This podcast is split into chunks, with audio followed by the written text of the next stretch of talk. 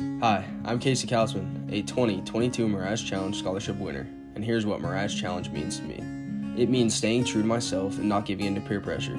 It means saying no to underage drinking and never getting into a vehicle with a driver who is impaired. It means setting a positive example for generations to follow. It means growing old and helping others do the same. I'm Casey Kausman, and I accept Mariah's Challenge. I hope you join me and show that you too are Butte tough. Today's podcast is presented by Thriftway Superstops. Stop by your neighborhood Thriftway today and find a clean, friendly, professional, and safe environment. You will never find a casino at Thriftway. Thriftway's fountain drinks also taste just like they are supposed to. That is a big deal for me, and I definitely cannot say that about other convenience stores. Download the TLC app, and every sixth fountain drink is free. You can also take advantage of big discounts on pizza, grab and go favorites, and fresh brewed coffee. TLC members also receive 5 cents off every gallon of top tier fuel each and every day. Stop by your neighborhood Thriftway today because everybody deserves some TLC. Thriftway Superstops is a proud sponsor of the Buttecast. Now, let's get the show started. Welcome to the Buttecast with Bill Foley. It's a podcast about the greatest city in the world, Butte, America. Amen. Let's meet the people and characters who make Butte the richest hill on earth. Now, here's my dad, Bill Foley.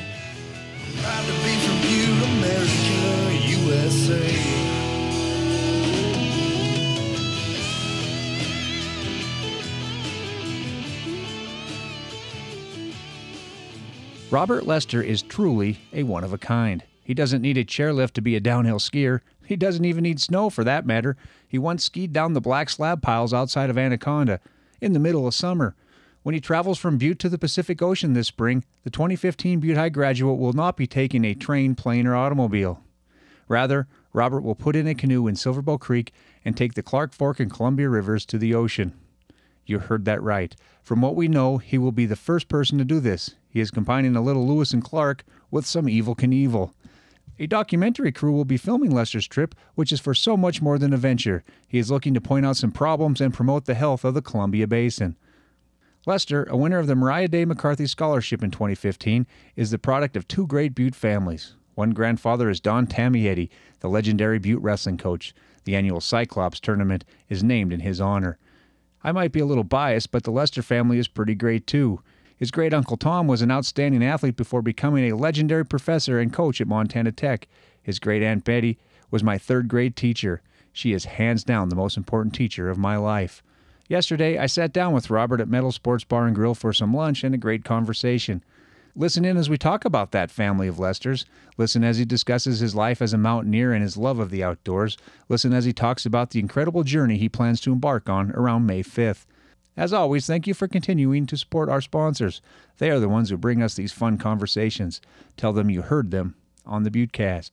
Also, please show those family members and friends of yours who are less than technologically savvy how they too can listen to the Buttecast. Now, let's get to know a true Butte original, Robert Lester.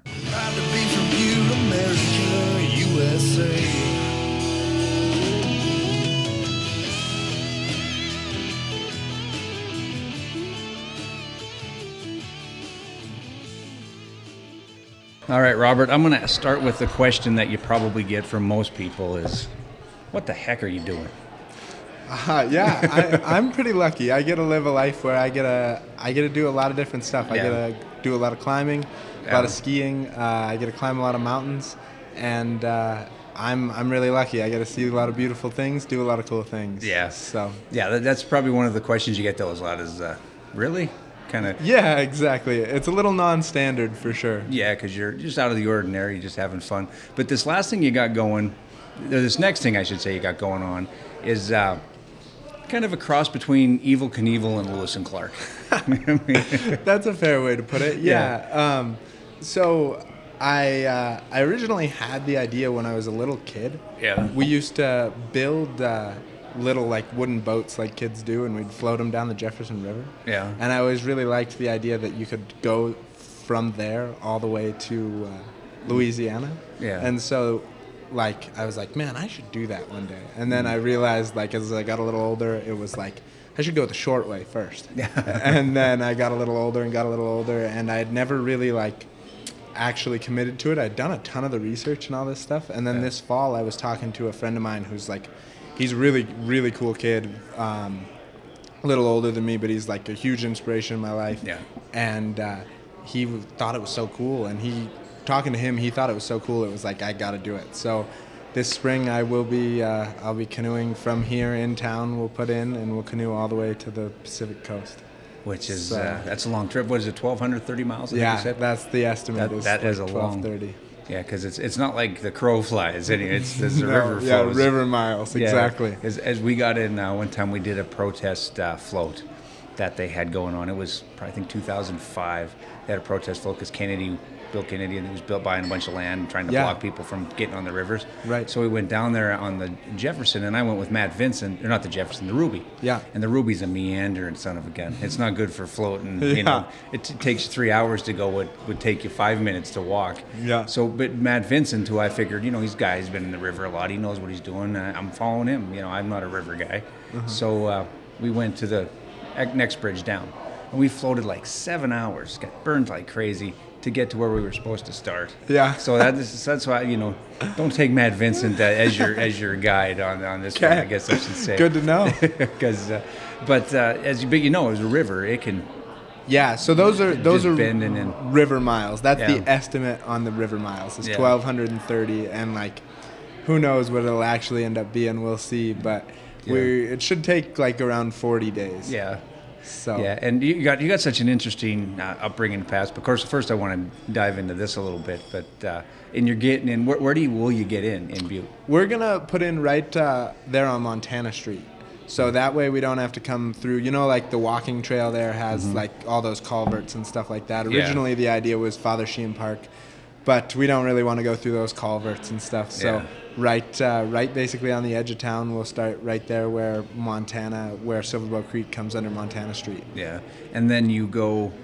How, how long of uh, where exactly do you does the creek run into uh, the Clark Fork? Because I'm not Yeah. I'm not the greatest out. I'm, No. I'm the least Montana in Montana you'll ever run into. So we'll go all the way out, kind of all the way towards Warm Springs. We'll hit Warm Springs Yeah. Creek, and then we'll go kind of by Gold Creek there in Garrison, Yeah. and then the Little Blackfoot will come in and Oh, goes Little uh, Blackfoot for see. I didn't Yeah, see. exactly. I think I know that. I- And Gold many times I've driven past there. And uh, so then that's where it kind of becomes the Clark Fork.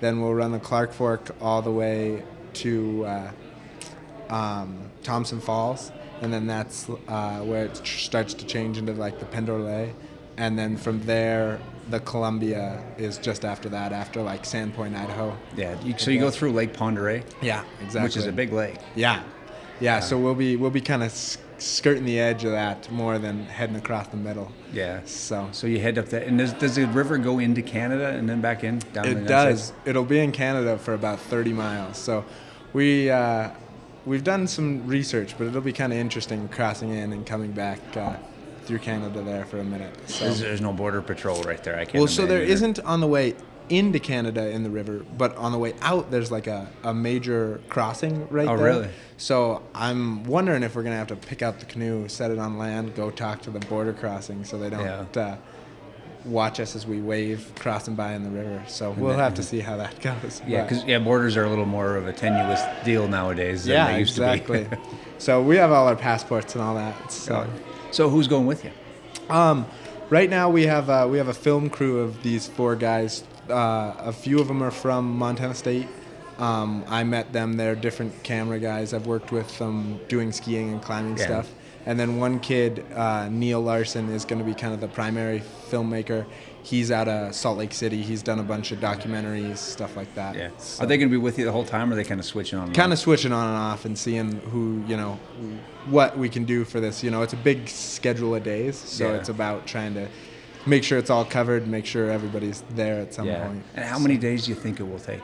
40 days is the guess Yeah. so that's averaging 30, 30 river miles a day it'll take 41 days So you're uh, you're leaving tenuously. You have this kind of schedule set at uh, te- tentatively, I say, at May fifth. yeah sometime around there it depends a little on the weather you know Yeah. and how things are looking Well, which the weather this time of year course, that might you know if the, the water gets flowing like it can. Yeah. might cut that down to 30 days. well, so and that's the positive, right? There's there's kind of a catch twenty two Yeah. there. It's like, you know, the high water makes things a little can make it a little more tenuous, make Yeah. things a little more interesting depending on you know rapid sections, stuff like that.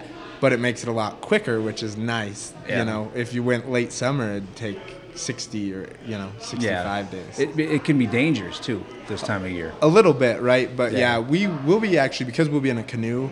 That's like the right uh, vessel for the journey. Yeah. But it's also like the worst for whitewater. So major whitewater sections we'll actually have to portage around. We'll be taking the canoe out and walking on Right. like the harder whitewater. There'll Like- be easier whitewater. Like the run. shoots shoots on uh, a river runs through it. Yeah, exactly. Is, it, is that actually on your route?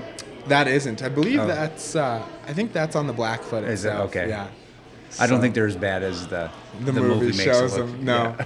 great movie though. Yeah, but so you're gonna you, you have to yeah you have to get out and walk yeah, on the hard parts. sections. Yeah, Yeah. exactly. There'll be some rapids we'll run and some that we have to walk around, and it'll kind of depend on conditions and how water Yeah. levels are. And that, that'll be tough in itself though, picking up, the, Yeah. carrying the canoe and walking. so a big part of that's been that like we have a this canoes made custom for us, which is really cool. Um, Navarro Canoes is making it for us. It's Yeah. going to be like 17 feet long, but it'll only weigh about 50 pounds. Oh, so okay. that, and then we'll keep the gear as light as we can, so that you know, and then we'll resupply as far as food goes along the way. Yeah, is, there, of course, there's a lot of you go right through some cities and towns. Exactly right, Missoula. Yeah. Um, we'll go through uh, Sandpoint. You know, Will you ever get out and sleep in a hotel, or is this all going to be sleeping? probably camping is the plan the Yeah. whole way. Yeah, exactly. We'll see. Maybe might have to one day. We don't know. Well, some of those, those those hotels on the Clark Fork might be a little tempting. Yeah, no yeah, isn't that the truth? I think Quinn Hot Springs is on the route. I know it is. So Yeah. it'd be tough not to go get a cabin at Quinn and spend the night. Yeah. So obviously you're uh, a skilled canoer. You know. Yeah, a You're pretty- bit. yeah. I'm. Uh, I've done some river trips. Canoeing's actually like maybe on my weaker side. I'm a better rafter probably than I am a Yeah. canoeer, but you know, putting a raft in Silver Bow Creek wouldn't get you very far. So Yeah, it's not going to take you too far. Now, uh, of course, here's the question I'm asking on behalf of your mother. You're, you're going to be Yeah. wearing life jacket the whole time. yeah, of course. so life jacket and helmet on the uh, on the difficult rapid sections, and then life jacket will be in the boat on the more meandering sections, or when we'll be like, if we're you know walking or something like that. Yeah, and uh, there's of course one of the you list three reasons to do it. One uh, was that uh, kind of highlight the removal of the indigenous people. Yeah. On, on along the Columbia River, you know, the basin, and and one was about to highlight the the dangers from or the, the impact of the mining. Yeah. Basically, and then the third is the dams. Yeah, because there's a lot of dams. So you're, there's going to be some dams you're going to have to walk around. Yeah, we, we expect to probably walk around 40 dams, Yeah. uh, major dams on the Columbia. 40 times we'll have to portage the canoe, we'll take it out and walk it around those dams. Yeah. We expect 40, 40 plus times. Fo- Forty. so That's a lot of. Yeah, a lot of dams to go Are around. you going to say dam every time? Yeah, exactly. yeah, that's a damn big dam. Yeah, yeah. It's, you know, I, I, I, I'm such. I'm an eighth. You know, mentally, Yeah. I'm an eighth grader still. So I would, you know, be doing that the whole Yeah. time. So, so what? Uh, what do you hope to get out of this? As far as you know, your doc, you're making. A, is it going to be a movie, kind of a series? Or? Yeah, a little like a little feature length, 45 minute to an hour documentary. You know, like I said, this was something that I wanted to do, but then when I like committed to doing it, I realized that you know, I wanted it to be more than just something for me. Yeah. I want it to be something that has an impact. So, you know, hopefully we can talk about some of these things, like the three things you just mentioned Mm-hmm. Yeah, for sure. and you know hopefully we can influence kind of the future health of the columbia all the way from here in butte all the way to the ocean so the idea is just to try and have a little bit of an influence and try and to leave a little bit of a positive impact throughout Yeah. the journey Yeah, because you, of course, keeping our rivers healthy is kind of a big deal. yeah you know and, and i mean i think that it's a no-brainer for a lot of montanans that it's Yeah. like you know we use these rivers and they're big recreational draws for us and a lot of beauty for us but i think for a lot of people it, it doesn't feel that way they don't have the connection to the land that a lot of montanans do and maybe we'll inspire a little of that too Yeah, if you, uh, of course, one of the things about our cleanup in Butte, you know, which Yeah. is an issue that hangs over our head like nobody's business, is we see the pit just down the street from us here at Metals, you know. Yeah. If we went straight, if we went straight line, you'd end up in a pit. But uh, the cleanup, they, they cleaned up, started in Missoula.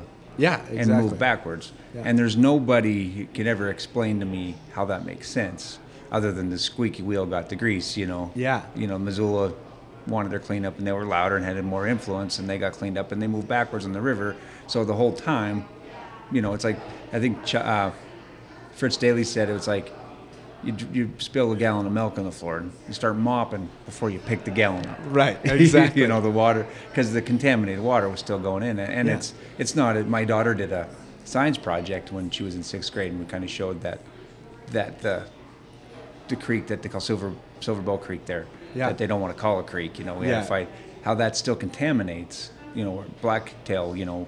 Because the blacktail's not as contaminated before it meets it as it is after it. Right. You know, so is, is that going to be part of it? Just the whole, as, when you're talking about the mining? Yeah, so uh, a big part of it, I've actually, I don't know the answer to your question about why Missoula um, is Just bad politics, probably. yeah. Maybe it is, Yeah. um, but I'm actually, I'll be, I might be able to answer that in after this week. Yeah. So I have a few interviews set up. I'm going to go down to Missoula on Thursday and talk about uh, with the head of the Clark Fork uh, Coalition. Going to Okay. talk to her a little bit about the the Milltown Dam removal and Yeah. that, and then also this week I have a few uh, people at like DNRC. I'm going to talk to an interview like Pat Canine and talk to him a little about the cleanup that's happened, and he's going to point me in a direction to talk to some more people. And uh, yeah, maybe I can answer some of those, Yeah. those questions. my- he helped us with the science project, helped my daughter Yeah. with the science project, which, uh, yeah, and I think that's probably the answer. You'll probably find is they shouldn't have done it quite that way. Yeah. Maybe they had to do the dam first. You know, I don't know. I don't know. You know, I, I it, it'd be interesting to actually get a real answer because Fritz has been screaming it's that question at the top of his lungs for you know 15 years now. Yeah, no and joke. Never gotten an answer. Yeah, exactly. so maybe I can tell you why. That's interesting. So, uh, now, uh, what about the indigenous people part of it that interests you? Do you have do you have any kind of native heritage? Or? Uh, personally, I don't, but I've always, you know, I've always felt uh, like, again, kind of a stronger connection with the land, Yeah. being from Montana and here. And specifically, I just think it's important that, you know, like, the use of the river by native peoples was forever sustainable. Yes, Yeah. the technology we have now is not the same, but like Yeah. we can learn a lot there. And in addition, like until those sorts of people are being, you know, considered stakeholders, there's no way that we can have like a truly healthy Columbia River. You know. Yeah, I always like the way the native people viewed land in general. Yes. Like they'd look at a mountain and they thought it's everybody's mountain. It's everybody's land. Exactly. You know, the white man comes in and that's my land. Exactly. That's my mountain, you know, and you, you can't get on the river there. This is my river, you know. Right. Which we see that. That fight it's a struggle we've been fighting like crazy and All the time. And you know, and with the current climate of the politics, I, I worry about it even more and more. But uh, yeah, because you can't like we went on the Kennedy protesting, and that was all about the high water mark and all that where you can get on the river. But you're going to be going past some people who don't think you have a right to be on that water. Yeah, they think they own it. Exactly, you know, Which and is insane. It's kind of funny. The point you just made, right, is that Native peoples believed that you know it was everybody owned this. Yeah. And now we've kind of made it to a point where those people who believe that everybody owned it have the least amount of you know say and Yeah. the least amount of ownership in a lot of ways. Yeah. And so that's you know fixing that is a step to making sure that we all own these rivers and that we Yeah. all you know we all get to use them for recreation for our lifestyle for as we need you know Yeah, and they're the lifeblood of communities. Yeah, you know, exactly. And it, it, they're so important. Is there uh, is there any spots you're, you're particularly looking forward to? I, I that's my I drive to Seattle. Whenever Yeah. I go there, my favorite part is when you go down that cl- across the bridge. You know, you go down the hill, Yeah. the steep grade, and then you cross the bridge. I think that's one of the coolest places. Yeah. you'll be you'll be going right underneath that. Yep. Um, I'm for some reason I'm excited about. I think it'll be a really cool point, and it'll be a, a long ways down the journey. But when we hit uh, Portland, we'll actually go right through the bridge that separates Portland and Washington there, Oh yeah. and Oregon and Washington. You know, so I think that'll be really interesting. I think. Uh, I think that there's going to be a lot of interesting parts. Things like you know going through uh, Canada there for a little bit might be kind of interesting. Yeah. We'll have to see, and then you know a lot of those dam crossings will be, you know, maybe not something I'm going to look forward to at the time, but it's something that I'm. I'm excited to see how it happens, how it works, Yeah. how we can figure That's it out. That's a lot of dams. I It didn't is. realize there's that many. And how many of them are like major dams? Um, the like the really big ones, I believe it's like 13. Really? I don't. That's probably maybe gonna be take a lot to get around though, right? Yeah, Those ones? exactly. Those are the those are like the large major dams, I believe. Yeah. But I should look into that. Yes, that's going to take a haul. Yeah. To get that 50 pound canoe. I know, and all the gear. It'll be a few miles for sure. Yeah, a little bit of a little bit of walk in there. So what what are you going to do when you, you get to the coast? You going to spend some time on the beach, whatever. Enjoy it. Yeah, probably have to. Probably never want to get a, in a canoe again in my life. but uh, yeah, oh, don't have too much planned for once we get there. But uh, I'm sure it'll be a great end to the journey to be Yeah. be out there on the coast. And you're not going to take the Lewis and Clark way home because when they came up, they came up the river. Yeah, no, we're just taking the easy way, just the downhill. None of the or downstream, I should say. None of the none of the walking back upstream. could you imagine what they must have went through when they? Because obviously you studied Yeah. Lewis and Clark. Exactly. And the, the craziest part to me is not coming back that direction. It's when they were first coming up to Montana, Yeah. up on the other side of the divide, right? Yeah. They were hauling that full sized keel boat, including hauling that around the, the Great Falls. When they're coming back this way from the Portland coast, the Oregon coast, excuse Yeah. me, they're uh, hauling dugout canoes like I will be. But can you imagine hauling that Yeah. keel boat from, It's a lot of stuff. from St. Louis all the way to Montana? yeah, that of course there's a reason it took a really long Yeah, time exactly. to do that. But and even just going upstream in the river. Yeah, I can't even imagine. I think they they talk about where they they were only making it, you know, as 500 yards a day sometimes. Really. Yeah. So you, isn't that something you can see? Morning, you can get up and see where you're going to be at the end of the day. Yeah, crazy, right? Yeah. Backbreaking labor for 14 hours. Yeah. So you've studied that expedition quite a bit. Probably yeah, more it than was most. it was something that I always enjoyed, even when we learned about it in school. It was Yeah. something that I just I just loved to Yeah. learn about. Yeah, because we all, everybody, in, anywhere in Montana. Yeah. You, you got your, your history class and you're in junior high or whatever. You, you're studying Lewis and Clark. definitely. Yeah, and I had I took a Montana history class at the University of Montana with Harry Fritz, which was one of my all-time favorite classes. But it seems like there was two parts of uh, the class. There was Lewis and Clark, and there's Butte. That was the Montana history class. That's how it felt uh, for me in high Yeah. school too, right? There Yeah. were there was they'd talk about Lewis and Clark, they'd talk about mining, and mining immediately led Yeah. into talking about Butte. you Yeah. know? And you you graduated what Butte High what 2015? 2015. So what does that make you about 26? Yeah, I'm about. I'll turn 26 this summer. The sound okay, so pretty close there on the Yeah. on the guess on that. It's 26, and uh, you've always just kind of been an outdoorsy kind of guy.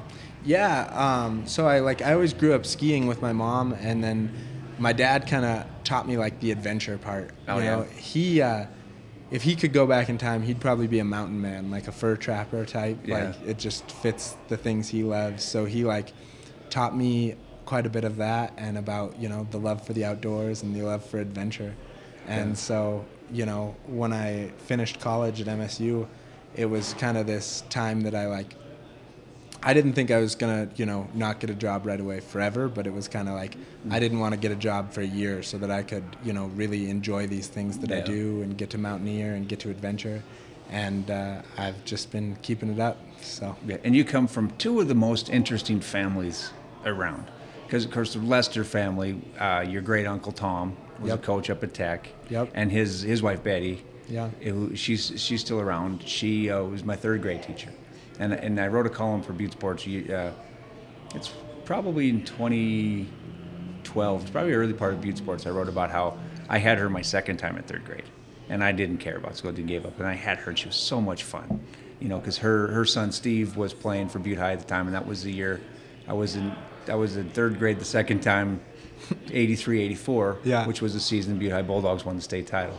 And, and Steve, I don't know how close you are with Steve. not super close. Yeah, but he I was, was a closer super with, athlete. with Tom and Betty. Yeah, but Steve was a great ba- basketball player. Obviously, he's Yeah. a good football player. He's, uh, uh, I think, a two handicap golfer at the time, and you know, like that. Yeah. And then he was drafted by the Phillies to play Yeah. baseball.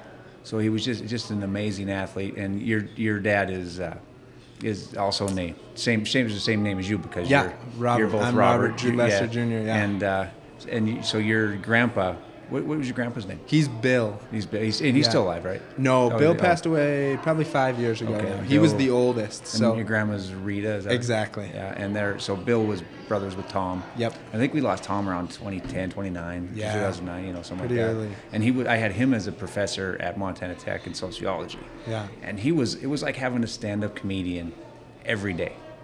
that's wonderful. He, uh, one time he talked about a fight that he was in.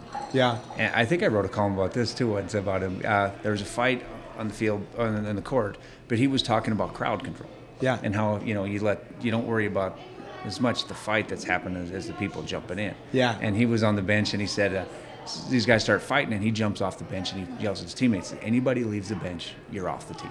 Yeah. You know, kind of just warns them, and then and he says that he felt he was pretty good. You know, look at me, I'm a big crowd control guy, Yeah. sociology teacher. You know, Tom Lester, I got the situation under control.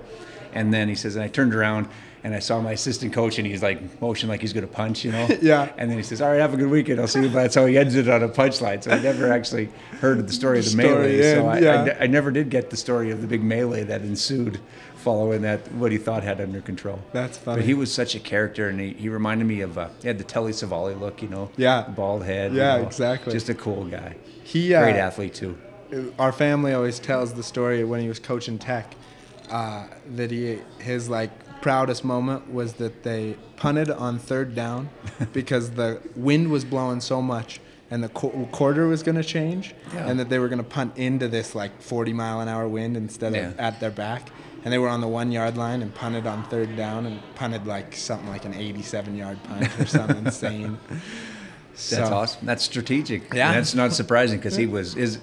You know, you think an IQ test, his has to be almost perfect score. Yeah. you know, for how smart he was. yeah Congratulations to this week's Lescavar Honda Athletes of the Week Ethan Easy Cunningham of Butte High and Ella Moodry of Butte Central. Cunningham, a senior, earns the boys' honor after pitching Butte High to an 8 5 win in the Bulldogs' first ever high school baseball game in Columbus. Cunningham lived up to his nickname by going six innings, scattering five hits, and giving up two earned runs. He walked one and struck out 13 Cougars. Cunningham also had a big day at the dish, going one for one with a single. He worked three walks. Moodry, a junior, receives the Girls Award after winning the javelin the Townsend Invitational with a mark of 116 feet. Moodry also placed sixth in the high jump and seventh in the 100 meter dash. The javelin victory begins a promising season for Moodry, who placed second in the javelin the Class A state meet last May. She won the state title in the event as a freshman. Congratulations, Easy and Ella, and thank you, Lescavar Honda, for recognizing the hardworking student athletes of the mining city. Hey Butte America, John Davis here at Lescavar Honda. We just received a new shipment of cars, trucks, and SUVs, and we have them priced to move. Our new vehicles come with a 20 year, 200,000 mile warranty and two years or 24,000 miles of complimentary maintenance. Most of our pre owned vehicles come with the same 20 year, 200,000 mile warranty with most makes and models on our lot. And of course, all prices are clearly marked. Stop on down and see us, Lescavar Honda. Are you looking for a place to host a special event or a party? Or just looking for a drink served by the best mixologist in town? Look no further than 51 Below Speakeasy and Casino. Take a step back in time and enjoy some of our signature cocktails, such as an old fashioned or a pink mate. Stop in for happy hour Monday through Thursday from 4 p.m. to 6 p.m. and 2 p.m. to 6 p.m. Friday and Saturday for $2 cans of your favorite beer or 2 for 5 seltzers or well mixers. Or try one of our tap beers for just $5, along with weekly specialty cocktails. Located underneath the Miners Hotel, where Butte locals receive a 20% discount on rooms, 51 Below has live music every Friday night. So stop by 51 Below Speakeasy and Casino for a good time with good friends and great drinks. And don't forget to dial 5. Lockmer Plumbing is more than Butte's complete union plumbing shop. Whether it is sponsoring Little League Baseball, high school athletics, Montana Tech, youth racing, 4 H, Mining City Christmas, Action Inc.'s Homeless Solution Program, Head Start, or Big Brothers, Big Sisters of Butte, Lockmer Plumbing is always looking out for the people of the mining city. Owned and operated by Troy and Amy Lockmer since 2002, Lockmer Plumbing can handle all your residential, commercial, and industrial plumbing needs as well as making repairs and installations on all plumbing and boiler systems. In the heart of Uptown Butte, Lockmer Plumbing can also assist on new construction and planning for your new home or development. Call 406 782 2224 or visit lockmerplumbing.com today. Lockmer Plumbing has your pipes covered and so much more. This message is brought to you by Anno Designs in Anaconda. I know what you're all thinking. Foley, you twit. Why are you letting this Anaconda hack get connected with the Buttecast? Well, folks, money talks. Anno Designs is a printing and direct-to-garment shop in Anaconda. But that's not all we do.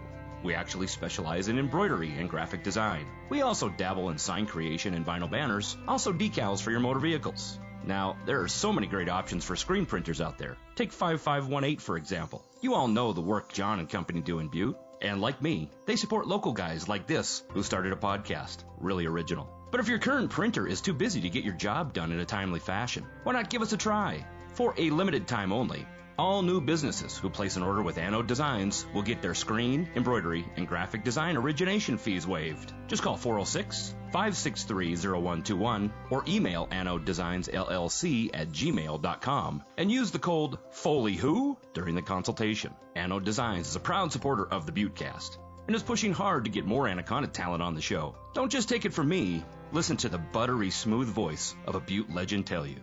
There's two things we like about Butte. It's 24 miles away, and Tom O'Neill. Welcome to Copperhead Country. And then your other side of the family, your mom's, of course, is, is Becky Tammy Tamietti. Yeah. Her dad is the the legendary Cyclops himself, Don Exactly. Tamietti, who is, I mean, a lot of people know him as a wrestling coach. Yeah. You know, and I and I knew him because he was because he was a wrestling coach, but I didn't know him because I didn't wrestle. You know, I was never Yeah. tough enough to. Or maybe I was too smart. I didn't want to be a wrestler. I knew Yeah. that, you know, right off the bat. But just sitting down and talking to him, he was so funny. And, and I don't know how, how well you got to know him. Uh, he passed away when I was probably six or seven, but I had a I had a pretty good relationship, and the the funny thing is the stories live on. Like Yeah. you know, and the older I get, the more that I've become an adult, the more I get to hear the real stories Yeah. all the time when it comes with Don. So Yeah, just he was so quick, so funny. You know, like uh, Gary Hansen is my cousin, and he was a great wrestler as a young kid. You know, and he wrestled a kid that one time that he was missing a hand. Yeah. he was missing his hand, and it, just as he's about getting ready to wrestle, he says to Gary, he "says Man, some kids will do anything to make weight." you know, just kind of. Yeah. And it, it worked well because Gary was nervous. Yeah. At the time, you know, it was a big match. Yeah. He kind of lightened the mood a little bit and took the tension off it. You know. That's and, great. it- so it worked out well, and then plus it was funny as hell. Yeah, you know, to say that, and such a great guy. You know, of course, the, the tournament lives on, yeah.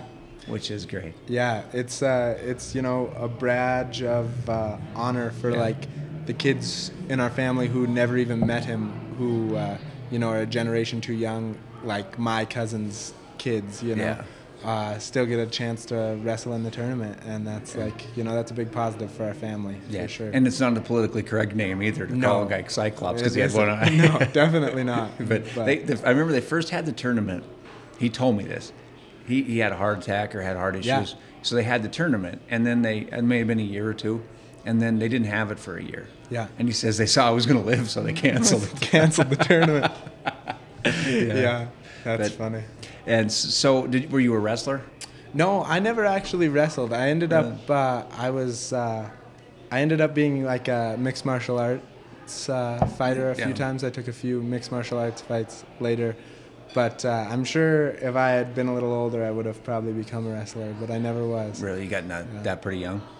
Yeah, I did. I was when I was like five. Really, who'd you train with? John Atman. Oh, the great John yeah, Atman. Exactly. Yeah. He's been a he's been a huge impact in my life. Yeah, and he's an outdoorsy kind of guy too. If you wa- watch Exactly. his Facebook feed, you see some of the stuff he's doing. Yeah, yeah, he's uh, he's still to this day a, a huge part of my life. I love going and seeing John, and uh, I'm pretty close with his girls too. Yeah, So and they're a lot like their dad. yeah, great athletes too. Yeah, and they were all tough as nails too. Yeah. Smart and tough. Yeah, no You doubt know, about it. Wouldn't want to fight either one of them, even the tiniest one. No, exactly. You know, the youngest one, she'd beat you with, you know. Yeah. She knows some moves. So, and you- grew up, you- so you did that for a long time then, and you fought some. Yeah, so I, I did that. Started with John when I was like five, and then when I turned 18, I I fought uh, MMA like five times, three times here at the Civic Center. Oh, did you? So How, how was your record? I didn't lose. I was lucky. Really? So, and, yeah. and you got out. Yeah, exactly. I uh, I always joked that I was too pretty Yeah. to do that sport for too long. No, I loved it, but it just wasn't. Uh, it wasn't where my like heart pulled as much as the outdoors is. Like it just. Yeah. My heart pulls to the outdoors a lot more than it did to, to fighting. When you're not getting punched in the face as much in the outdoors, probably. Yeah, exactly. If I do everything right, I shouldn't be punched at all in the Yeah, outdoors. yeah. did you did you see that fight the other night with the knockout, that crazy, insane I hammer did, punch knockout? yeah. Yeah. That's where I was. wa- I, there's no way I'd ever want to get involved in that sport with that. That that last punch was hard, just vicious. Yeah. Those guys are a lot bigger than me too. I was lucky. I was fighting at like at the time uh, some of the lower weight classes, and it's nice. Guys don't hit near as hard as they do when they're, you know, 200 pounds plus. So, Yeah, yeah. That, there's a big difference there. yeah. And uh, you started skiing. Your mom, she's a ski instructor, isn't she? Yeah, she was for a long time. She uh, she doesn't do it anymore. Now she's just skiing for herself again. But yeah, she taught me how to ski when I was uh, when I was like four years old. So you were, one of, you were one of those little shits that went down without the poles then. Yeah, exactly. everyone else is trying to struggle how to ski, and you're just going by. Funny enough, I uh, I would have never thought to tell this story, but when I was uh, um, my very first day skiing, I went out there and my mom props me up, and I decided that I wasn't going to listen to her and that I knew how to ski. Four years old, never put them on before. I was going to ski, and actually uh, we ran into Tom Lester up there. No kidding? And uh, he sat me down and told me, "Hey, you're gonna listen, and you're gonna go get in this lesson, and you're gonna, you know, you're not gonna complain, you're not gonna cry." And I was, yeah, Yeah. he- so sat and, me and down. you listened to Tom, I not did. your mom. I didn't listen to my mom at the time, but Tom, Tom probably has a lot to do with why I ski so much now. Was it just probably his calm demeanor and explaining to that you're going to do it? Yeah, I think he. I remember him sitting me down. I was throwing a bit of a fit Yeah. at the time. Because it seems like your mom would be way scarier than Tom. Yeah, definitely. Yeah. You know, definitely. mad, yeah. exactly. But uh, I think it was just one of those things that sometimes kids don't like to listen to their parents as much as Yeah. you know. If somebody else tells a kid the same thing their parents do, Yeah. a lot of times the kid will do it if someone else says so. You know. That's good. And your mom, I, your mom's got pretty good ties to my family too because she was uh, when she was a kid, she barmaid my, at the, the Plaza Pub. Right. And my grandpa Bill used to sometimes bartend. Yeah. And so they worked together, and so that's how I, I ran into her, and we got to talking a lot. And Yeah. You know, we shared thousands of stories together. She probably, I don't know if she told you many of them, but we always had a dollar bet on the Bears Packers games. Which Yeah. I'd never won, I don't think. Well, it's still good. You guys still go to today. I think that's like my first memories of you are, you know, when I was a kid, my mom talking about, uh, about, you know, the guy who writes the sports column. Yeah. I, you know, I got a bet on the Bears Packers game. The dirty dollar, she yeah, starts calling exactly. so, yeah. so were you a good skier right away then? Did you did take just take to it naturally? Yeah, I mean, we used to go all the time. Um, I think you know when I when I was that little, it was like my mom just threw me in the car. I got to sleep on the way up, you know, put me in the gear, and then I could go. And I just always loved it. I always, you know, always loved it. Um, and just you know, it was kind of one of those things that, as a kid, especially, I could never get enough of. You know, like Yeah. got to go to the Discovery every weekend. We'd have season passes and season rentals, and we'd just get to go, you know, every weekend from start to finish. Man. At what age were you when Discovery wasn't enough for you? That you wanted to try harder things? Well, so for me, it was like I didn't ski outside of Discovery until I was in high school, Really? and uh, it was it was cool. Like You, had know- the backside the whole time. When I skied as a kid, there was just the one lift Yeah. first. Yeah. Yeah. Um, but no, yeah, I had the backside the whole time, and you know the famous like, the famous saying. I think it might be Bryon Wilson, but that uh, um, if you can ski the backside of Discovery, you can ski anywhere. Like Yeah. that's definitely how I felt. It's like, steep. Yeah, it's. I mean, it's good skiing back there. It's good terrain, and if you can, you know, if you can ski it and ski it well, you can ski anywhere Yeah. out there. So it gave you the confidence to. Yeah, you know, things. there were times when like you first head into like the alpine terrain where you go up a lift and there's Yeah. no trees around you, you know, and you're skiing like rock chutes instead. That it's a little like you know was a little unnerving some of my first times, but then like you realize that it's you know nothing's changed. It's all the same. Well, I see some of those videos people have on YouTube or the reels or you know Yeah. something, and when they're skiing off that stuff, I, I don't, I can't imagine trying it. It's so skinny you can't even. Sometimes you hard Yeah. to turn. Yeah, that's like that's my favorite stuff. That's probably what I'm best at. Like Really? the skinnier and the steeper, the better. Wow. Yeah, that that just because I, I was more of a pigeon. You know, what Yeah, you put the pizza? pigeon. Yeah. go down. the- yeah, I like that. So with the Wilson brothers, did you look up to them quite a bit? Yeah, definitely. Um, one time, Bryon, after he won the bronze medal in the Olympics, came and Yeah, talked. 2010, yeah. Yeah, when I was in East Middle School. Okay. And he came and talked to East Middle School, and it, it was funny. You know, at the time I played baseball forever growing up too. Yeah. And uh, he talked about having to choose between, you know, whether he wanted to be a baseball player or a skier. And I thought, man, that that was the same parallel for me, and Yeah. that I was gonna find that point. And uh, it's funny because, like, for me, what actually happened was the point of whether I wanted to like really pursue fighting or really pursue skiing. Yeah. Um, you know, I thought when I like stopped playing baseball at you know when I was done with high school, I was like, oh, this was the decision. I decided to be a skier instead. Yeah. But really, that like that same parallel decision didn't happen until a few years later when it was the choice more between like fighting more professionally or you know try to head down the, the ski route. Skiing seems like a way more fun option. Yeah, you know, and like I said, I I miss fighting a lot sometimes, but like skiing's what really has my heart. It's what Yeah. and the outdoors in general. It's just that's what You I seem love. like way too nice for a guy to be any kind of a fighter. Have you ever been in a fight outside of? no, I've never been in a fist fight. Ever. Which, of course, you train with John Antman. Yeah. You learn to train not to fight. Well, yeah, and that's the whole thing, right? Like just like anything, like you know, fights in the streets can be bad. There's a hundred stories of Yeah. you know tough butte fights that are good, but there's a lot of you know other stories of other places where fights can be really bad. So like, Yeah. it just wasn't too like I I I don't know. I'm not very confrontational in my personality, Yeah. so it was never you know anything that was uh, I was never in a position where I had to. Casa Grande Steakhouse serves steak and so much more. You cannot beat their seasoned hand cut Rocky Mountain ground beef. But did you know about their menu filled with made to order pastas, chicken sautés, mouth-watering seafood, appetizers, enticing desserts, or their most recent addition, sushi? Thursday nights are sushi nights at Casa Grande's, where you will be welcomed as a part of the family. Casa Grande's can also handle all your catering needs with style, class, and a taste that cannot be beat. Visit Casa Grande Steakhouse inside the historic Bertoglio Warehouse at 801 South Utah Avenue in Uptown Butte.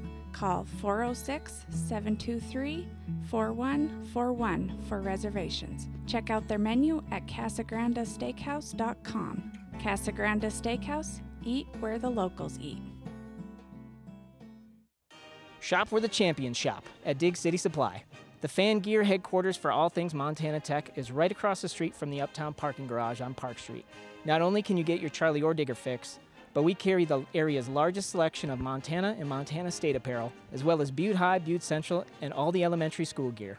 Dig City is also home to the exclusive licensed Butte Icon shirt collection. We partnered with cherished Butte institutions to offer one of a kind graphic tees from places like the Silverbow Drive In, Beef Trail Ski Area, Bonanza Freeze, and our brand new Evel Knievel designs. Head uptown to Park Street and check out Dig City Supply and find us online at digcitysupply.com. Is your house too cold or is it too hot? Either way, Lockmer Sheet Metal is here to help.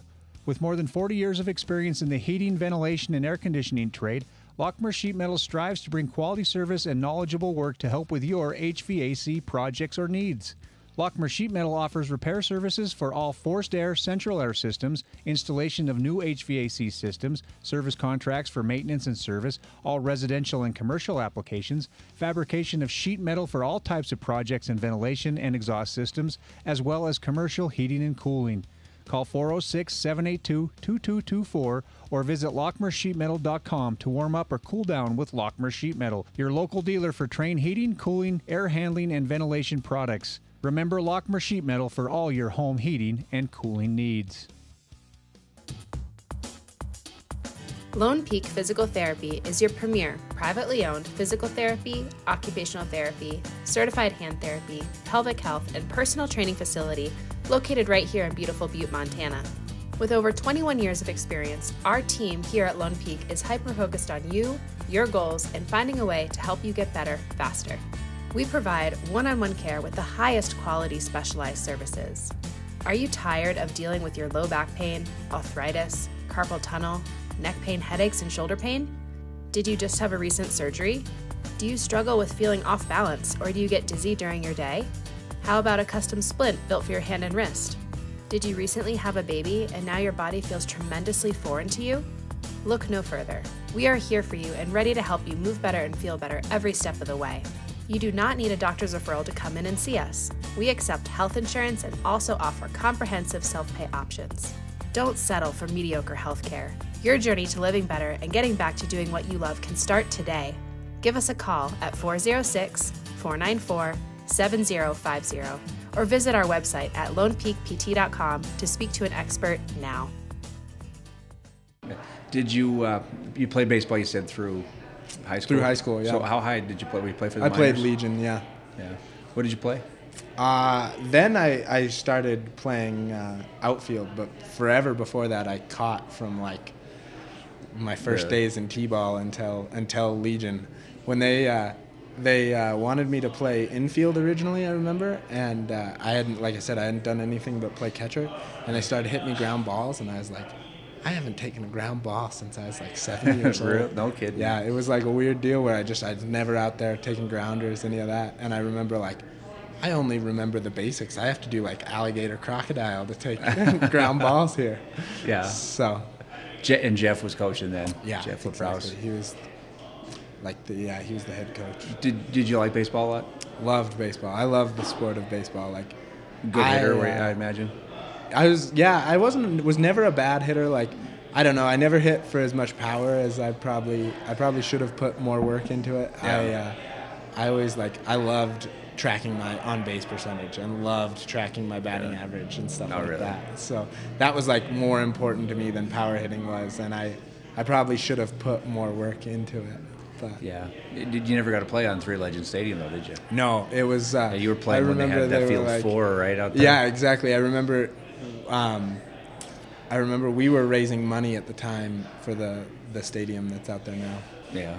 Yeah. And never, but you were you were part of that. Uh, well, they got a flag up there with the number. I think it's four. The four years that they didn't have a stadium. Yeah, that was us. So you're one of those four. Yeah, exactly. Yeah. When we'd play out at out at uh, Copper Mountain there, and uh, just in the field, and that field was so bad that like left field when you were playing left field, you'd be like like three feet higher than the mound. Yeah. And then when you were playing in right field, you were like two feet lower than first base. If somebody like tried to make a diving play in right field, you couldn't see from the plate Yeah. whether they caught the ball or not. It was crazy. Yeah. Yeah, that's not a not a good stadium, and of course they wouldn't. Uh, they had a hard time playing Double A. Yeah. well, we were playing. teams- We weren't. Yeah, we were playing A at the time. I think. Yeah, and uh, but those were the teams. Those are the guys that kept the program alive. There were some years when it was down. You know, those were that was those were important years. Yeah. When the program easily could have went away. Yeah, I you know, and those guys more than us had anything to do with it. There were Yeah. a lot of people in Butte who really dedicated their time and their energy to making sure that there was going to be a stadium and that Yeah. things continued. And uh, you know, I think they deserve a lot more credit Yeah. than. But us. without the players willing to play on that Yeah. field, less less than adequate field. But I mean, know. for us, I mean, s- for me, it was like Just baseball. just got to go play baseball. You know, Yeah. like that was the. It didn't, you know, maybe f- matter as much. You know, I, I to me, I was like, Yeah. I, we used to practice at Cinders Field when I was a kid all the time, and it didn't matter, you know, how nice or how bad the field was. We were just happy to be out there playing baseball. Did you grow up on the hill? No, I actually grew up uh, in Elk Park. Oh, So, okay. Yeah. It was kind of with Tim Montana Yeah, country, huh? exactly. I'm on the I'm on the other side of the park from him, but Really? yeah, exactly. So you grew up there and you played and you played all your sports in Butte. Yep, but uh, and I always played for Northwest, the Yeah. division of yeah, the Uptown division. I don't know how it worked. Who, who were your coaches there? Did you get to play for Mike Parent? No, I never played. I played against Mike Yeah. a ton. I always played for. I played for Pat a bunch, Canine. Okay. So I Yeah, was the was same good. age as his kid, Quinn, his oldest son. So Yeah. then I, I always played with Quinn a bunch, um, and then like Jay Grant was another coach of ours. And you played uh, and practiced on cinders all the time. Oh yeah, because it was always open. I remember that you know like there'd be you know however many teams were always fighting to try and practice at Scown or wherever Yeah. we were trying to practice, and it, you know we could always practice it. Yeah. And that was I remember when that was uh, Babe Ruth Field. My brother used to play there. Yeah. So I always played. He was he played in 13, 14 Babe Ruth, so which that would have been like '84. Yeah. You know, it was quite a while ago, and uh, yeah, it wasn't a great greatest of the neighborhoods at the time, you know. But Yeah. uh, but there at one point though, that was one of the great ballparks in town. Yeah. You know. Yeah, that's how they always, you know, Pat would talk about it a lot. That Yeah. uh, and that it was called. There's some like legend that it was called Cinders Field because they had a big bonfire there. Or something Oh, really? Like that. I don't remember. Yeah, we used to play uh, practice football out there at- when I was at Central Junior High. Yeah. We had to walk there, and, and Hogarth's had the practices Yeah. there. And they've, they've taken the fence down since then. Yeah, they have. Yeah, So there, it was a it was a short shorter home run if you went to right. Yeah. And it was a it was like the polo grounds to left and to center, you know, Yeah. because it was the, the way that because he just went with the street. Yeah. So I think I'd be better at not punching the mic after all. You know, but uh, it, it's, it's- a great great stadium there. Yeah. Well, and that's like I remember watching the- Legion ball play when it was up at Tech. Yeah. That talk about a center field that was long. 450. That was yeah. That was the biggest when the Copper Kings played there. That was the biggest field in pro sports, pro baseball. Really? At the time, yeah, it was set 450 the center field. Yeah. And it was not many guys hit it out of that. I just yeah I just remember when it was you know when the Legion team was playing there and looking out there and being like. High school kid couldn't, you know. Yeah. 450 is a long way for a pro, let alone for yeah, a you don't see you don't see a lot of 450 home runs in the big leagues. Not even at Coors Field. Yeah. Yeah.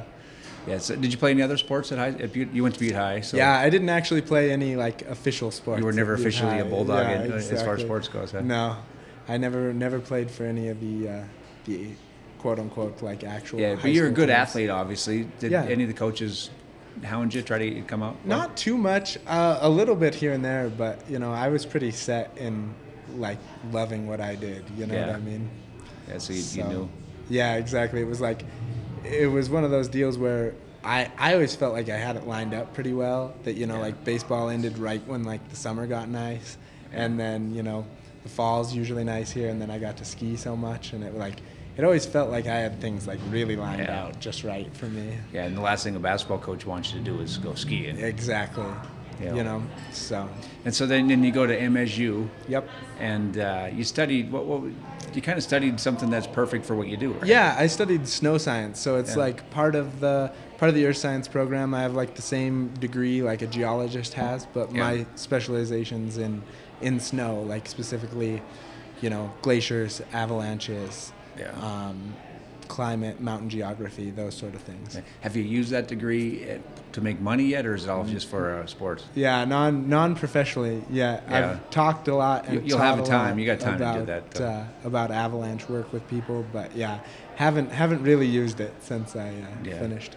Yeah, you've been doing the, the mountaineering and the- Yeah, the, exactly. skiing and stuff, and you, uh, of course, you, you, you go to these big peaks, these big mountains, and you hike up, and then ski down. Yeah. That's what I was thinking. Uh, well, I know lift ticket prices got expensive, but I didn't know they were that expensive. Yeah. Because that was the worst part about it. When I, if you go sledding when was a Yeah. kid, the worst part was the walk up.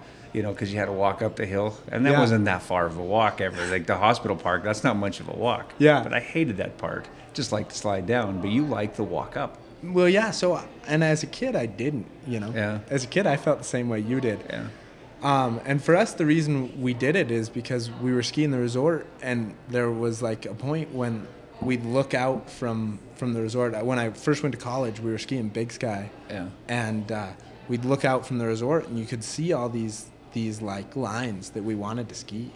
And we had never had any uphill skiing experience, any like mountain experience, any climbing experience, and it was like, I want to ski that. So really, what it came down to was like, was you know figuring out a way to get to those places originally to ski, and Yeah. it was all for the downhill, and kind of along the process, like I couldn't tell you the day that it happened, but you just fell in love with the uphill. Really? What, Yeah. What's the highest uh, you climbed to ski down? The highest I've ever climbed uh, would be Rainier, 14,410, I believe. Really, you climbed top of that? Yeah. Then you ski down it? Uh, we didn't. 'Cause you- I've, I've skied from halfway. Yeah. I tried to go up two years ago, but we had some conditions shut us down from skiing from the top. And that, that's a dangerous climb. Because Yeah. that could, that's one of those ones where it looks like it's nice, then suddenly it's not, right? Well, yeah, it can be right. There's a lot of uh, a lot of like glacier travel, a lot of um, seracs, so you don't want to be underneath the glaciers, and a lot of crevasses, so you Yeah. got to be like roped in so you don't fall into them. Yeah. And, and that's fun? Climbing It's great. It's like you know, for me, it's that I get to see. You know, part of it is that I get to see these things like the sunrise. There was this sunrise when we were climbing Rainier the first time that is just like etched in my memory forever. Really? Like, just some of the most beautiful things that I've gotten to see are like why I really feel lucky to go do the things I do. Yeah, and, and Rainier is it's a big one, and then was it Hood is another one over in that area too. Yep. Have you ever been? I've never done Hood, but I've done St. Helens. That was one of the most were on- beautiful things. on top I've of Mount. St. Helens? Yeah, climbed to the top. Of Mount St. Helens. I was St. obsessed Helens. with Mount St. Helens as a kid because I was in kindergarten when it Yeah. blew, and I missed school for a day and saw the ash fall when it was. When the ash was here, right? Yeah, Yeah. 1980. You know, so yeah, and we- we'd make.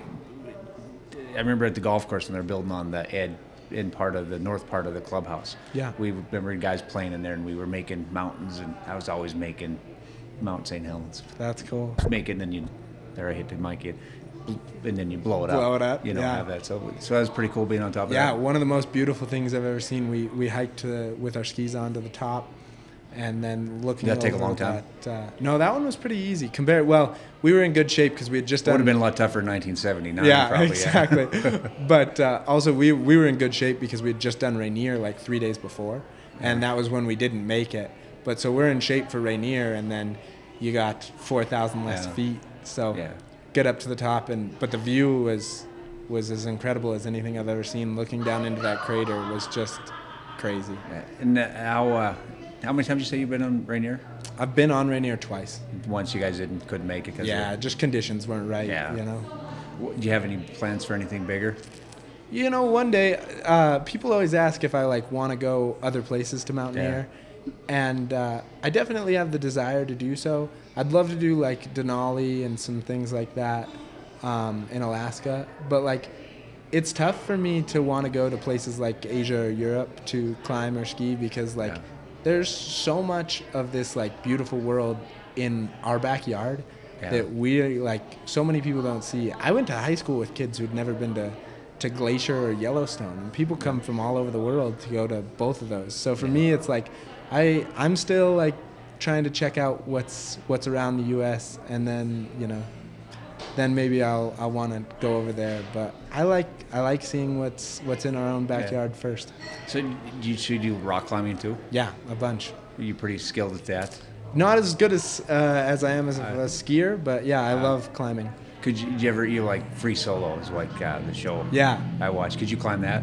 Uh, so I could not With- climb it the way he. No, could you do it with ropes though? Would you? and if you aid, I could aid climb that. So I, I'm probably not good enough quite to free climb it with the ropes. Yeah.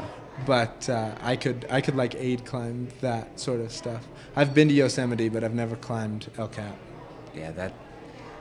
That's the thing. As I was talking with my brother about that last night. If if you watched that and you didn't know that he lived, Yeah. it would have been terrifying. Yeah, I mean, because you knew at least you knew at the end. Okay, this guy's still alive because he's, he's on Twitter or whatever. Yeah, you know, exactly. Instagram. But uh, that that was that's a scary. I can't imagine doing that. No, unbelievable. And the, the cinematography in, in that for me, like they did just such an exceptional Yeah, that job. was great. Just beautiful. Do you ever do you ever solo stuff like? A little bit. I don't do uh, too much solo climbing. I'm like pretty risk adverse, despite like the Yeah. things that I do. Well, that's good I'd to like. hear. I'd rather have the you know the Have the rope odds on on, just side. in case. You know, like there's nothing to me that. Uh, that You'd still have fun with the know- rope, right? Yeah, it doesn't. You know, to me, it doesn't change the climbing at all. It just is like you know wearing your seatbelt in the car. Like you don't have to do it, but it's better to do it. You know? Yeah, yeah. You can you can have fun driving fast on the With your seatbelt on or Oh, with yeah. it off, you know? Either way, you're having fun. The Yeah. seatbelt only comes into play If you need it. Yeah. Yeah, exactly. That's a good way to look at it, I guess. Yeah, and my mom would kill me. I don't think Yeah, my mom would. my mom wouldn't let me for sure. No. So how about like the Highlands and stuff? You ever you go up there a lot? Yeah, we Experience ski. that? We've skied out of the Highlands a bunch. Like You have ski down like Red good. Mountain and yeah, Table Mountain. That was for a while. Like Red was a, a classic for me and a, a partner. He went to MSU with me, uh, but he's from here. Joel Hebert is like one of my main skiing climbing partners, and uh, we, you know, we used to go every spring up Red. We uh, we still go quite a bit to ski there, and like there's a lot of great stuff around that is Yeah. just awesome. The climbing around Butte is in, incredibly underrated. Like the granite here is is amazing, and uh, a lot of people don't know about it. So.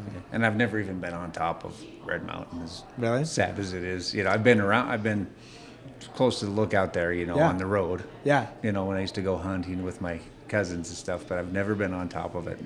It's kind of a shame, really. It's worth the extra little hike. It's not too bad up there. Yeah, 'cause- and that's what about ten thousand. Yeah, about ten thousand feet. And uh, that's a little bit uh, a little bit low of uh, Rainier. Yeah, but you know, like a lot of times the uh, the height of the mountain does not determine like its quality or Yeah. its difficulty. You know, Yeah. in Rainier's case, like it's definitely you know very high quality and very difficult and tall. But like there's plenty of mountains like that you know aren't as Yeah. tall that are still great quality. Like the like the Tetons, right? Like the Grand Teton's not as tall as Rainier, but it's on you know it's a stunning peak. It's Really? very beautiful. Yeah. 5518 Designs is your Montana lifestyle apparel headquarters in Uptown Butte. We're gearing up to launch all of our brand new designs for the summer. All our designs are created in house, actually in the cabin that we have in the back of the store, and they're meant to get you psyched about all your summer adventures. Whether it's biking, hiking, floating, festivaling, or just chilling lakeside, we've got the tees, hats, hoodies, and gifts that everyone is sure to love. And we haven't even mentioned our unique line of Butte gear, but we'll save that for another commercial. In the meantime, stop into 5518 Designs at 27 North Main Street in Uptown Butte and shop online at shop5518.com. Are you looking for somewhere to watch your favorite teams play, or just somewhere to meet your friends? Or are you looking for a place to hold your big celebration or cater your private event? Look no further than Metals Sports Bar and Grill. They can do it all. With their 31 big screen televisions, you will not miss a second of action, and a full menu of cooked to perfection favorites is sure to please. Try the Vault Burger, Ray's Fingers, or one of Chef T's specialty items. Or just enjoy a drink and some friendly company with Dave and the staff as you take in the action at Metal Sports Bar and Grill. Metal Sports Bar and Grill is located on the corner of Park and Main in historic Uptown Butte. Stop by today or check out their menu at metalsportsbarandgrill.com. Metal Sports Bar and Grill, where the food is the star.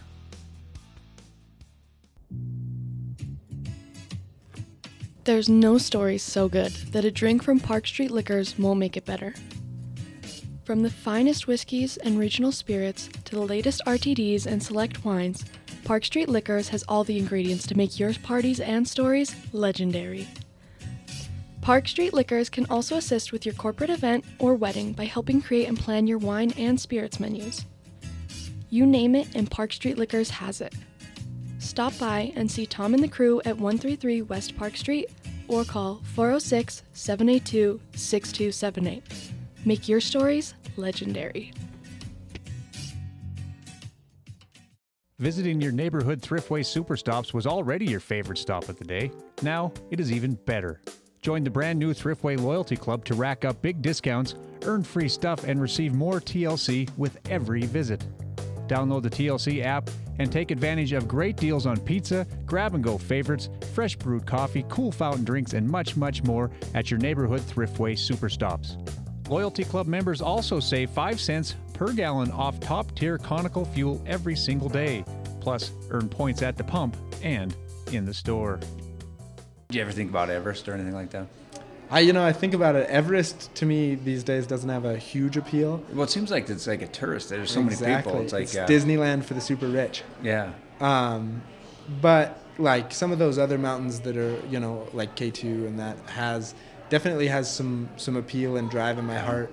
It's not at a place where I'm like looking at doing those now, but there's definitely Yeah. some like. Well, some there's t- there's things so. that are tougher than Everest, right? Yeah, a lot of those are like, Yeah. you know, and there's other routes on. There's multiple routes on Everest. Some are harder, some are easier. Yeah. But these days, since like the collapse of the Hillary Step in the 2015 uh, earthquake, Yeah. like that's when all of a sudden the pictures of those lines, if you've seen any of those, the lines these days up there are Yeah. incredible. I don't like a line at uh, Lagoon, let alone. I know. I, I, feel the same way. You know, growing up here, half the time when I'm visiting a big city and Yeah. I'm waiting in line for food, it's like, Yeah, we, know. we didn't like the ski lines, like the lift, li- Yeah, lift lines at. Discovery sometimes. Yeah. Before they had the the extra, I think I was a year or two into skiing, and then they moved. They opened that second lift.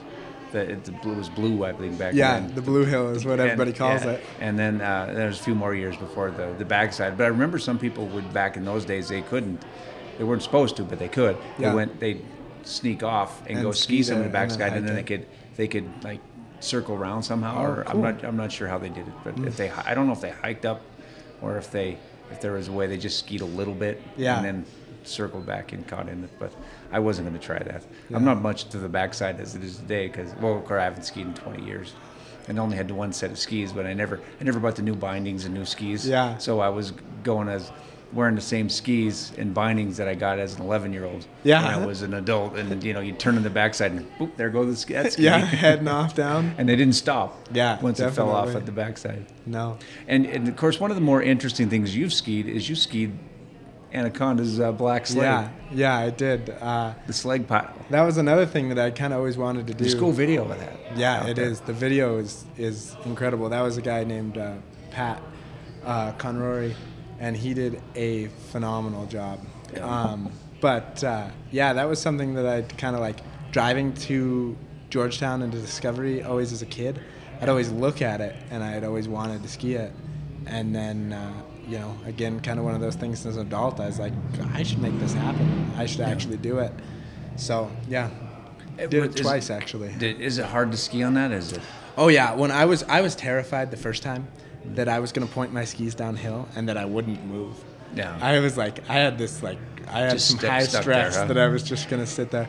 But no, I mean it was not like it was by no means high speed or uh, or you know even incredibly fun.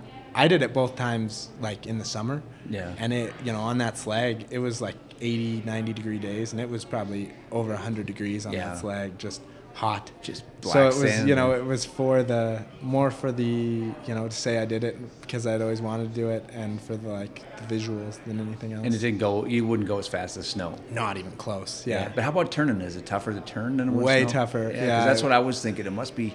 Because what if you get going and then you can't really Oh, turn? yeah, exactly. You could do some like I could do some like kind of gentle turns, and then just uh, when you got to the bottom and it got flat, you just rode it out till you stopped, kind of. Really? Yeah. So it wasn't super fun, but it was just cool to do. Yeah, exactly. It wasn't like something that I'd necessarily And now I think they're give taking them ringing out now. Yeah, exactly. I like to take credit for that. I don't know if that's true or not. Yeah. but uh, yeah. Yeah. So uh, yeah, that's kind of it's. As a kid, they were all.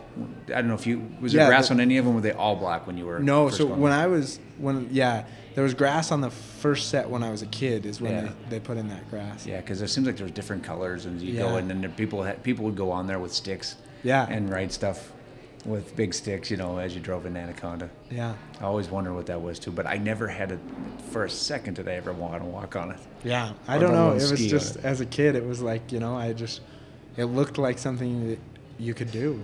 Yeah. I'd wanted to. That's pretty cool to have that in your head, though. That have had Yeah, done it, though. exactly. And you might be the only and last one to do it, right? Yeah, probably. You know, maybe some people snuck out there. There was like some controversy too about whether we had permission, but we had permission from like the leases and all the the folks the whole Yeah. time. Yeah. Well, I always found, of course, if uh, when Ma- Ma- Matt Vincent and I hit golf balls into the pit in Yeah. 2002, it was you. You're too young to remember that, but we went and hit golf balls in the pit and wrote a column about it. You know, Yeah. our plan for a driving range there. It's easier to get forgiveness than it is permission, Permission, sometimes. yeah, exactly. And uh, of course, you're. Did you have to have? How about floating this? You have to have any kind of thing to go. You don't have any permits or anything like this to float No. the river on a canoe. Yeah, this is like you know, it's not like the salmon or the Selway or Yeah. even the Smith, The where Smith you you need, need. like a permitted section. You know, like there, you know, I'm sure.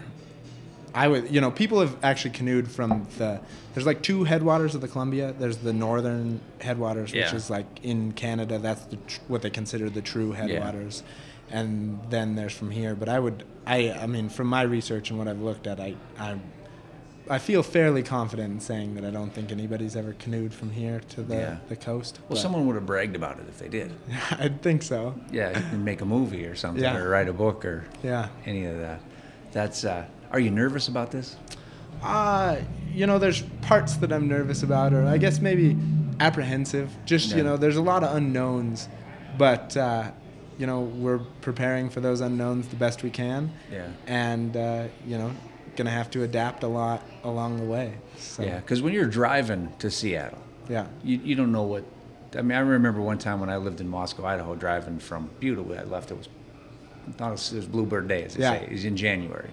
Got the lookout, and there's a biggest snowstorm I've ever driven through in my life. I think there was two people killed, gone the, down the Yeah. uh, know, in Iraq, and it was just it was scary. So you don't know what you're getting when you're driving by an automobile. Sometime when you're going Yeah. driving that far, and especially when it's 40 days out, you can't predict the weather. They have a hard time predicting the weather three days out. You know Exactly. Uh, but so you got to be prepared for some Yeah, exactly. really it's bad kinda, weather. It's kind of prepare for the worst and hope for the best sort Yeah. of thing, you know? Yes. So maybe it'll go off without a hitch and we'll have 40 days in a row of uh, bluebird skies, but Yeah. I, I figure we'll probably hit some rain and maybe some snow. Yeah. the Is there anything that, of course, we could have a flood season this year? Yeah. Would that throw off your plans at all, or would that be a little bit? Well, so again, you know, that's kind of that fine line we're talking about between yeah, that's why May 5th isn't the definite, right? Exactly. High waters and speed.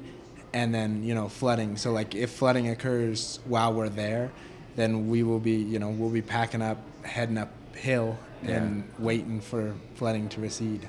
Yeah. So I mean, it it all depends. You know, that's the catch twenty two, right? When I talked about like we get a lot more speed by going this time of the year, but you know there is the possibility of things like flooding. Whereas if we went in August, our speed's much slower, Yeah. but we know that those sorts of things aren't going to happen. Yeah. Ice jam should be all shouldn't be a problem. Yeah, it should be should be all May. clear by then. Right now, I don't know if you want to get in there yet, but Yeah, a little month- chilly, another too. Month. Yeah, the water would be cold. Yeah, would be. We're trying not to dump it. Yeah. So. Do you wear, we wear a kind of wetsuit under that too, or? Well, so we probably won't have a wetsuit simply because of the number of days we'll be in the canoe. Yeah. But we'll uh, we'll have like you know full like hard shell outer gear and insulated layers and things like that. And if we get dumped out, it'll probably be you know recover the canoe, set up camp, and dry ourselves out sort of thing. Yeah. So. Sorry, it's so it's- could be a fun trip too. Oh, it's have a lot gonna be no matter what, it's gonna be fun and it's Yeah. gonna be an adventure. Like it'll be a lot of work, but you know it'll definitely be. You ever heard of the term type two fun? Yeah. Yeah. So like you know mountaineering in the uphill on the skiing down is a lot of like type two fun, and you know I I expect there might be a lot of that on the like on the way there. You know things that are are uh, not like you know type one fun's the idea that like going and playing basketball is type one fun. Yeah, I'm more of a type one fun kind Yeah, of guy. type two fun's like the type of thing where you climb a mountain. It can be hard in the time, and then you get home and you go, "Man, that was really fun." You know. Yeah. So. Be cool to say that you did it when when you're done, and you're gonna have all the doc- it's gonna be documented and Yeah, exactly. And you know, like I said, that's the the document. The do- documentary is how we hope to, you know, like leave a little bit of an impact, and you know, even talk about, you know, a little more awareness for some of the issues that we have. You know, like people more and more know about, uh, you know, our cleanup and our issues here, but like to say that we're anywhere near being done is crazy. Like I always think it's funny that another place when I got a little older than Cinders, we used to play play practice baseball all the time Yeah. on that uh, uh, by the civic center there. There was a park, and now it's being torn up because it all needed to be remediated. Yeah. You know, and we played baseball on that park every spring for probably five years. Yeah. And so, like, you know, the idea that we're anywhere, while we've made good progress since the old days, like, the idea that we're anywhere near done is like, long ways to go. yeah. Yeah. So, So where this documentary? Where would we? Where do you think it'd be distributed? Where would you? so we're gonna do uh, like a kind of a three-step process. We're gonna take it to some of the like the film festivals that are out Yeah. there, like you know Telluride Film Festival, Banff Film Festival. These are like some famous mountain Yeah. sports film festivals. So that'll be like the very first. Then we'll do like a little film tour, which will include Butte. So we'll make sure to to show the the film here a few times so that people who want to see it can That'd see be it. awesome, man. And you know, and places too that we'll also visit, like Sandpoint, and we're gonna do Missoula and stuff like that. And then afterwards, we'll do a, a true like online release, so anybody who wants to see it will be able to and can watch it as many times as they want. That'd be pretty cool. So what do you see yourself doing after this? What's the next? Is the next project in the works already? Uh, I don't think I have anything this big. This is like the first time. Usually with mountaineering and climbing, I usually have something like set for the next thing and the next thing. But with this one, it's you know it's a little bigger, a little longer time Yeah. commitment. So it's like I, I plan on enjoying the summer when I get back for the most part, and then just uh, you know don't have. I'll decide the next goals as far as the mountains and the outdoors go then. But uh, yeah, nothing looking beyond that. It really does uh, seem like a Lewis and Clark meets Evel Knievel kind of a deal. I like that. I like that quote. Might have to use it. yeah. And are you going to be at uh, Colt Anderson's Dream Big event this again this year? I That's what will. I think I talked to you last yeah. year, there, right? So that is, that'll be like the you know it, uh, they I've talked to him a little bit about being there. Um, if they do invite me again, like I have a huge passion for helping kids, Yeah. so that'd be like one of the only things I might leave. Might take two days off the river would be the only thing to drive back and go to that because Oh, you think you'd like leave the river? That'd be the only thing I'd leave for. Same spot. Yeah, that's like the plan is. You know, I want to do it as like truly and committing as possible with the trip, but like that's something that they do such a good job and they have such a big impact on kids. And like if I can be part of that and help them, then I want to do it without a doubt. Well, that's awesome. Yeah. Hey, well, good luck. Hopefully everything goes well. I and hope so, hopefully too. listen to your mom with all your safety tips that she's going to give you. Of you. Course. listen to her this time, you know. Yeah. Because Tom, or listen to Tom, or listen to the words Yeah, of Tom, exactly. listen to your mom. Yeah. Exactly. But I hope you hope you have a great time, and uh, I can't wait to see the documentary when it comes out. Hey, I appreciate your time today. Thank you so much for Yeah. having me. All right. Thanks, Robert, and good luck, man. Thank you.